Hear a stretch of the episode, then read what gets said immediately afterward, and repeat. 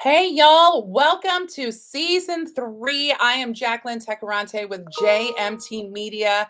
And today I have an amazing guest that I have been following for, gosh, a little over three years. Um, as many of you know, our listeners and our viewers, um, JMT Media is officially the first Native American MWBE in New York City history, and by part because we clearly advocated for a piece of legislation um, that was passed back in 2019. And so, if you're new to our uh, podcast, you will learn that I have discovered over the past five years, um, growing up in Texas, that I'm my family is actually Native American and we're not Mexican American. And although I love me Selena, some tacos all day, every day, um, and so part of that self discovery and also understanding who I am as an entrepreneur and my purpose, I was able to sit on a panel, um, a digital panel called Native Women Lead. And it was a digital online virtual conference over the pandemic, during the course of the pandemic, teaching about resources, um, networking, connections. And each panelist received a beautiful box of goodies, like their swag bag. And this was everything from Bison Bar soap, which is fantastic, um, some amazing sage. But then there was this brand that really caught my eye. Um, and I'm going to show y'all. And if you're only listening to iTunes or Spotify, the company is called Cheekbone Beauty. And what really caught my eye, aside from the lovely and beautiful packaging, because it's modern, but it also pays homage to indigenous cultures, um, one of the things that I absolutely love were the colors, vibrancy, and um, nothing was dull about this brand. And so I had to um, invite Miss Jenn Harper to join us on this podcast. So, Jenn, are you there? Yes, I'm here and extremely excited to be here with you. Jenn, I the the pleasure is all mine. I have been, you know, before we even started the podcast, I gave you a little bit of rundown, but you know, to see a first off, a woman of color or a woman in business is very rare. Most people think even in the digital media space, I tell even students that I work with that less than 7% are women and less than 2% are my or minority women. So in the beauty fields, in the beauty industry, that has clearly shifted, and um, because of brands just like yours. So I want to talk a little bit about kind of your involvement um, and how you started. I know a little bit about your story, but I'd love for our guests to hear how this all started in 2015.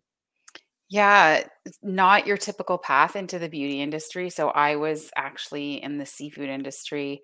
Uh, I was selling fish at the time of of the inception of the idea for the brand, and it actually came. I had like a literal pop out of the bed, middle of the night dream back in 2015. And in the dream, it's not like I knew that this was what the brand or business was going to be called, but it was these native little girls with their brown skin and rosy little oh. cheeks and they were covered in lip gloss and you know when i think back i'm like how did i even know that was lip gloss anyway that dream happens. I grabbed my laptop that night and literally wrote out like the, what is the foundation of our brand to this day and it was i wanted to create a product and at the time that was lip gloss and use a portion of profits to support my community somehow and i had thought right away in, in that writing on the laptop that night i wrote like start a scholarship fund or a foundation in honor of my grandmother who was a residential or boarding school survivor. And so i know we've learned that um, indigenous people native americans in, in north america there was a honest to goodness like systematic approach to eradicate our people and our culture and this was brought to North America through like essentially church and state, and let's put these people in this school system and we're going to do this and say we're going to educate them but at the same time there was so much harm being done um, done to to to my people and so many families and what i Mm-hmm. learned from learning about my grandmother her name is emily paul and she was taken from our family's reservation at the age of six and i have children and if you have children you Yeah. can imagine a six year old being taken and then she was taken away till she was 16 and it's not like regular boarding school where you get to go spend the summers with your family or holidays no this was like designed to remove our language and Mm. our cultural practices and what this did in in turn is i've learned now this this this statement called generational or transgenerational trauma when a person or people are faced with an event that they're not equipped to deal with and in my family's case this was the residential school and so you can imagine the negative impacts that this has had for for so many of us because of this and what i was learning and when i discovered this at the same time of having this dream and how my grandmother tied into this was i myself was recently sober and so i had battled alcoholism for many years and i really honestly thought i was just screwed up my family screwed up i couldn't understand why Mhm. but what happened when i learned about the residential school system this actually gave me like, oh, okay, a reason. And I don't know why, as human beings, we need sometimes a reason why something's happening or a reason why your life is the way it is. But once I had the reason, then I felt like I could do something about that. I could change this this story or this narrative. And not only for me, what I was learning is, wow, there's not a lot of um, you know, I couldn't find or see for so long I, I think the beauty of who I was and my people and where I came from. And I Mhm. think I was blocking that because of trauma and for so many other reasons I could get into.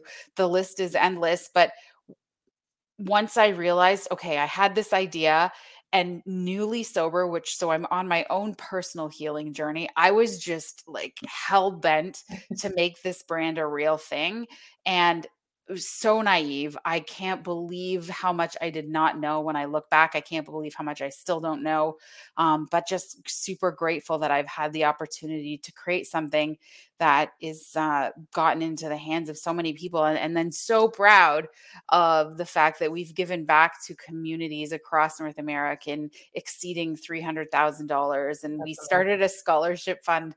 Finally, it took a long time, but yeah, the journey's been wild, but no experience in the beauty space.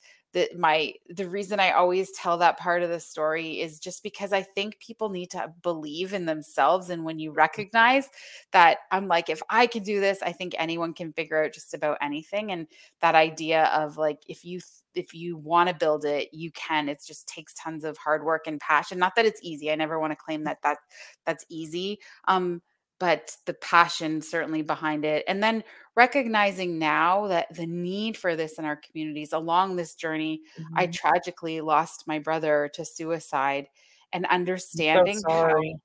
I'm thank so you it's been, you know, and it that is such it's I I call it this extraordinarily com, com, painful companion, but honestly, I think i- having conversations with him in the early days about the brand and then recognizing how much representation really does matter and how much more we need this for our people and our communities and uh he's been such a part of the brand and the journey and so i always say i've i'm grateful that i know that for me his death will never be in vain like i'm doing so much and i know our family is doing so much because you know, his death is all part of again that trauma. Like this is all part of it. But then how can we make any sort of change? And I, I know I don't ever want to speak like grandiose or, or be, um, I guess, uh, uh, uh, you know, audacious in the sense that I, I'm not thinking I'm going to solve a problem, but I know, and I know us as individuals in our little parts of the world, we can certainly be a part of trying to make change and see a difference and do something to support our community. And we just happen to choose makeup to do that, which is really fun. And then the whole other side of the story is crazy because once I got into the industry, I realized how messed up this beauty industry is and how much they need help in this Yeah. in terms of like we're in a climate crisis right now and so brands need to really be thinking about making huge shifts towards sustainability and what does that mean and and man it, that is a journey but um for sure we can get more into that but it's such it's been a wild ride no, I, I, I, you know, as I was reading um, part of your InStyle magazine, like the interview, I mean, I was jotting down some notes here. So one of the things that I find really interesting is when I jumped on, you know, you talked about it, representation matters. Um, for being new to the Native American community, you know, I, I found out about this, and some of our viewers have have been on this journey with me found out about this about a month before my grandmother passed on. And she was raised in Ponca City, Oklahoma. And her and her sibling uh, hitchhiked all the way to San Antonio, Texas, um, for many, many reasons when they were 11 and 12 years, respectfully. And so now, when I jumped on that Native Women Lead panel, because I was excited, I was like, yes, it's like a new family and I saw all these beautiful faces because it was on Zoom. So you see everybody's little faces, and everyone looked just like me. I had to take myself off the camera to collect myself because I hadn't seen really anybody like me, even growing up in Texas. Um, you know, it's predominantly Hispanic, white, Chinese, super diverse. Everybody's there but you know i'm 5'11 and super tall and high cheekbones and long hair and i'm like where's the rest of my family why does nobody look like me i don't understand and so it was a very moving moment for me even before the panel had even began mm. and so i've been following vanessa i've been following y'all's journey over these years and so part of your journey is i saw that your brand is now officially released in Sephora, Canada. First off, huge congratulations. Like, that is amazing. And we're going to put all of your links in our podcast, everything down below, because I think it's important for people to, to not only talk about, but they need to recognize and see themselves, but also accessibility. Like, it is now accessible to buy your product. Not that they couldn't buy it on your website, but um, now it's in Sephora. So that's amazing. Can you talk a little bit about that journey and that process, especially since you're new to the beauty industry? Yeah, that eh, ma- major, massive learning curves along the way for sure. And I just wanted to share with you, you know, when I was connecting, I had been estranged from my father, who was Ojibwe, for many, many years for so many reasons. Um, and when I started reconnecting with him, I started learning more and more about my culture. And the first event I had gone to was an, like an Aboriginal Indigenous women's business entrepreneur network event. yes. So I'm at this event. We are we have these massive acronyms in our communities. It's crazy, and I, I'll never remember all of them. But there was drumming to begin the event. And I've been in the corporate world for most of my career. You never show up and there's a drumming yeah, drumming circle, like ready to go. Yeah. And I literally just started sobbing. And this mm. woman who's an older woman, which I learned later, she's a, was an elder from an Anishinaabe community, and she just leaned over and she said to me, "Ah, you just heard your heartbeat and you found your way home, right?" And I know I was like, if that that didn't make it worse, the sobbing even more, but it was just like when you feel that connection and you're like, it yeah. feels like home when you're around your people, right? It really does. Yeah. And it there's nothing like it. It's really, really special. Um, because for so when and what and the reason why I've learned it's special is because we weren't allowed to do this. We weren't allowed mm. to be this way. We weren't allowed to be ourselves. We weren't even we weren't allowed to be here and represent way back. Yeah. Um, and and and and now, you know, for our next generations, I'm just super grateful to be able to watch them just embrace who they are and where they come from with just such pride and dignity and it's such a beautiful thing to, to see so yeah sephora crazy crazy um i applied for their accelerator program so now major in companies target walmart sephora you name it, Ulta, all of these big organizations. And I know that I, I, these are in most industries have what they call like an accelerator program for new businesses. And it's really, it's very strategic on their part. Think about yeah. it. They're going to find out what's the new next best thing before anybody else. And of course, yeah. they want to be or surround themselves. So Sephora does this. I apply for this program and I get rejected. And it was just so devastating. This is like two years after we launched the brand in 2016. So this was 2018, completely gutted and felt like my world was going to be over. Because on my vision board here in my office, I've had Sephora as our global retail partner for like since the beginning. That's that was awesome. what I had envisioned for this brand. And um, I thought about it and I was like super depressed and I just stayed in contact. Now I had the emails of these people that I met around that boardroom table, right, at their head office here. Mm-hmm. And I was like, I am going to just keep reaching out to them. And what I learned in that meeting is, you know, one, we have to be able to take really constructive criticism as an Ooh. entrepreneur, as somebody yeah. in business.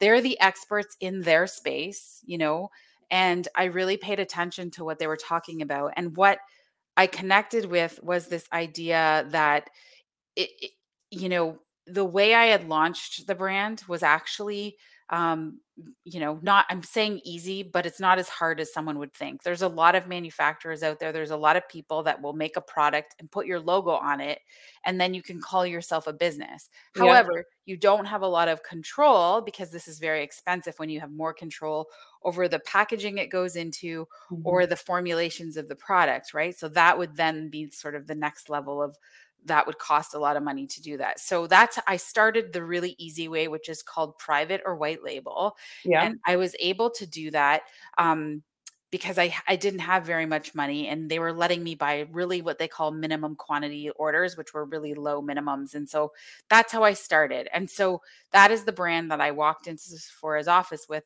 And what they said there to me, and they're not wrong. They're like, anyone can do this anyone. And turns out, you know, there's other brands that are almost like mm. me that are selling the same products. And so I was like, oh my goodness, this is true. Anyone can do this. So how can I make something that's unique, that's special to our brand, Cheekbone Beauty? And I had been passionate about sustainability when I was in my food role selling seafood. You know, if I was at the Boston Seafood Show, which is like the biggest one um, in North America, we're there every year. I'm the like one sitting in the sessions or the sort of um, the breakout rooms that are all talking about sustainability. That had been something I'd yeah. been passionate for for so long about. And then when I would start to talk to our supplier who was selling us the makeup that we were able to do at the time, I'd be like, okay, where does the mica come from? What what about the pa- like? Is there any way we can change packaging? Like, I want to remove black plastic. We know that's one thing that never gets recycled, and just started talking to them about these things, and it would be crickets. First, they wouldn't mm. respond, mm. and then they would tell you nothing. So, I really felt like I wasn't dealing um, as honestly with my customers as I would yeah. like to be because how can I answer their questions if these people we're working with are, are not even telling me the truth? So I we set out on this journey to truly become a sustainable brand and the first lipstick we made is the one that you happen to get and where it was called our sustain bullet lipstick that comes in compostable paper packaging it's mm-hmm. vegetable ink dyes and then you know those raw ingredients are like literally 98% naturally derived. And so there is nothing bad in that lipstick at all. The, I think the only problem with our products is they're not going to last on the shelf forever like other brands because we've removed a lot of um, preservatives that are actually you know, our makeup needs preservatives. Any sort of beauty product needs a preservative, but you can think of another preservative system that's a lot more natural. And and that's sort of the path we have chosen to take. And it's not been easy. This is probably the hardest part of this journey. I'm so proud. Last year we became a B Corp certified company, that's which awesome. aligns so well with our indigenous values and our roots. When I mm. think about my Anishinaabe, the Ojibwe people, there's so many teachings, and I know this is in many native tribes, we have teachings. And what these are is these are generally orally passed down. And one of the teachings that we have is all it, it talks about, you know, what we're doing for next generations. And in the Iroquois, people actually call this the seven generations teaching. And I think mm-hmm. many people are familiar with that. This concept of what we do today as human beings, how will that infect affect not the next generation, but the next seven. And we know that many um, people that are sort of experts in the sustainability world uh, always recognize our communities. Uh, David Suzuki being one of them, who's an environmental scientist who constantly claims that if we all lived like the native people did before colonization, we wouldn't probably be in the predicament that we're in and we're mm. facing now. Um, and so, in our little part of the world with our little small brand, um, all these steps that we're making to really to be different and stand out and and truly try to make change in this space. And so what becoming a B Corp means is we now have a legal obligation, like our lawyers, their lawyers are involved to both people and the planet before profits, which in business, that's, you know, not many venture capitalists want to hear you say something like that, but this is truly how much it matters to us as a business. And we will put people in the planet before we do profits. And I don't know what happened to our system, but why can't we have healthy companies where people are getting paid healthy salaries and you know when we don't have like massive stakeholders involved that are just concerned about how much mm-hmm. more money they're going to make that year.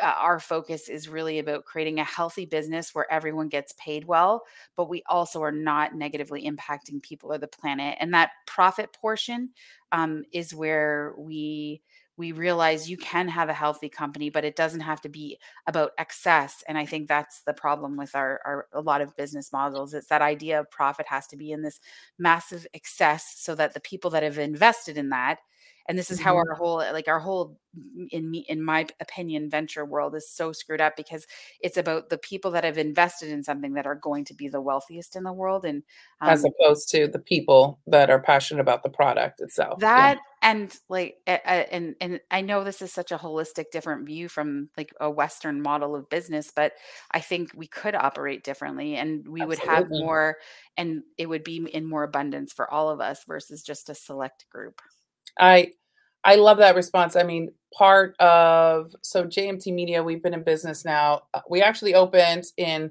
September of 2015. So that's why I was like, when I first read, I was like, oh my gosh, that was the same year. Um, you know, for our company, it took us a hot minute to figure out our footing in terms of like what are our core principles, right? Because as a marketing PR company, we could market and promote really whoever you want. And I learned within the first two years, like, I don't want to be that kind of company. I want to work with the clients that I want to work with. And what are the types of products um, or projects that we want to push out? And for us, you know, our biggest core principles are really focusing on women empowerment, mm-hmm. mentorship, um, but also a lot of training goes involved in terms of even our new staff or staff that are doing internships um, and the reason for that is part of it is experience. You know, 20 plus years ago when I started this journey in marketing and advertising, I didn't want to be the intern that was making copies. Um, and so when we open up our internship program, we're very diligent and direct in telling our interns, like, you're part of the team. You're not going to be making coffee or copies or archiving stuff um, because you're never going to learn from me and you're never going to grow as a as an individual so um, that's why our podcast really talks about passionate people get the best press because you can't really talk about projects or work on projects if you're not feeling passionate about it at all whatsoever and so absolutely. I, I think that you know part of what you said your b um, certification that is so incredibly humble and important and it speaks volumes of not only the company that you've created but also your long-term sustainability focus um, because as, as much as yes it's about you and your brand right now what is it going to look like for seven generations after you? So i think that's incredible jenn. I think that's incredible. Kudos to y'all. Thank you. Um, so i got a couple of questions because we're going to close out um, the podcast. So when you had your dream so a lot of people have dreams um, and so when you had your dream back in 2015 and you woke up and you wrote it down, what made you decide to take the next step to do it? Because a lot of times when we mentor young adults, they tell me, Jaclyn, I've created five business plans for five different products. And I'm like, great, which one are you moving forward with? And they just stop. A lot of people just stop on their their dreams. They don't go to the next step of execution or planning or strategy. So, what made you decide to be like, I'm not stopping just writing this down in a journal? I'm going to move forward on this? Yeah, it's a great question. And I think I speak to a lot of young people too, and it is interesting. And I, the the one way I've worded it to them, and I think the best way to describe it is when you are truly passionate about something, um, you will wake up in the middle of the night and you know get up and do a presentation and I, I recognize this i had to present to some indigenous entrepreneurs in new zealand And that meant a 3 a.m. wake up call for me to do that. And I wasn't getting paid, right? It was just, and but I was so passionate about Yeah. the the brand that we were building that I wanted to share it with them and share sort of what has kept us going and how we've been doing that. So I believe that it's not something that you you cou- you can sort of grow or create. I think the idea it all has to like intersect where that passion is just part of it and you'll know it because you won't give up. You will keep going regardless. Is despite the like is it this is a roller coaster ride Oh my goodness, the days I'm crying at least once a week about something. Um, I'm laughing you because know my staff have they're like, "You're so strong." I'm like, "You're just not in my office every single day to Yeah. a small business owner, right?" Some days you're like, Yeah. "Yes, it's great." Some days you're like, "What is happening?" And then, Um, you know, we talk about, yeah, it's great we're in Sephora Canada, but to grow a company in North America, we need our US market. You you are a so much bigger country than we are with so many more customers and people. Um, Canada is the same size as the state of California in terms of population, right? And so not having Sephora USA say yes to us for the last two years has been guttingly painful at the same time. Um, but thankfully, we have a nice opportunity coming up with JC Penney and 13 Lune. So we'll be in 600 stores in your no area.